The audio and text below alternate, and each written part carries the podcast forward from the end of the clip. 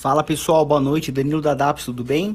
Bom, antes de mais nada, eu peço aí desculpas pela ausência dos últimos dois dias. Nós estamos em mudança no nosso escritório aqui de São Paulo e logo logo também vem novidades aí que a gente, a gente já já anuncia.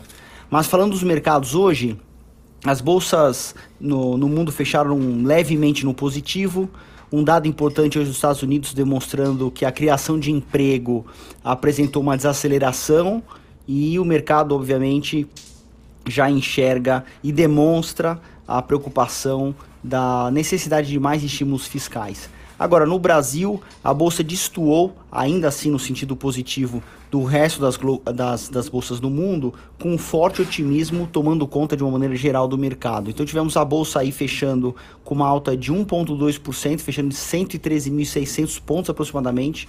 O dólar caiu é, menos 0,56%, fechando em 5,12. Então essa semana foi muito positiva para a queda do dólar e alta na bolsa de valores.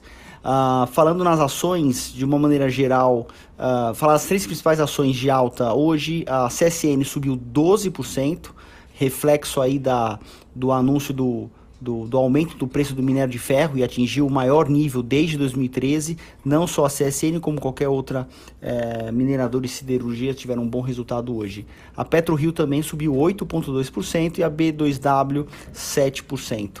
Uh, no lado negativo, as principais baixas Uh, foram a, a Cirela com uma queda de 4,2% aproximadamente, MRV com 3% e CPFL com 2,6%.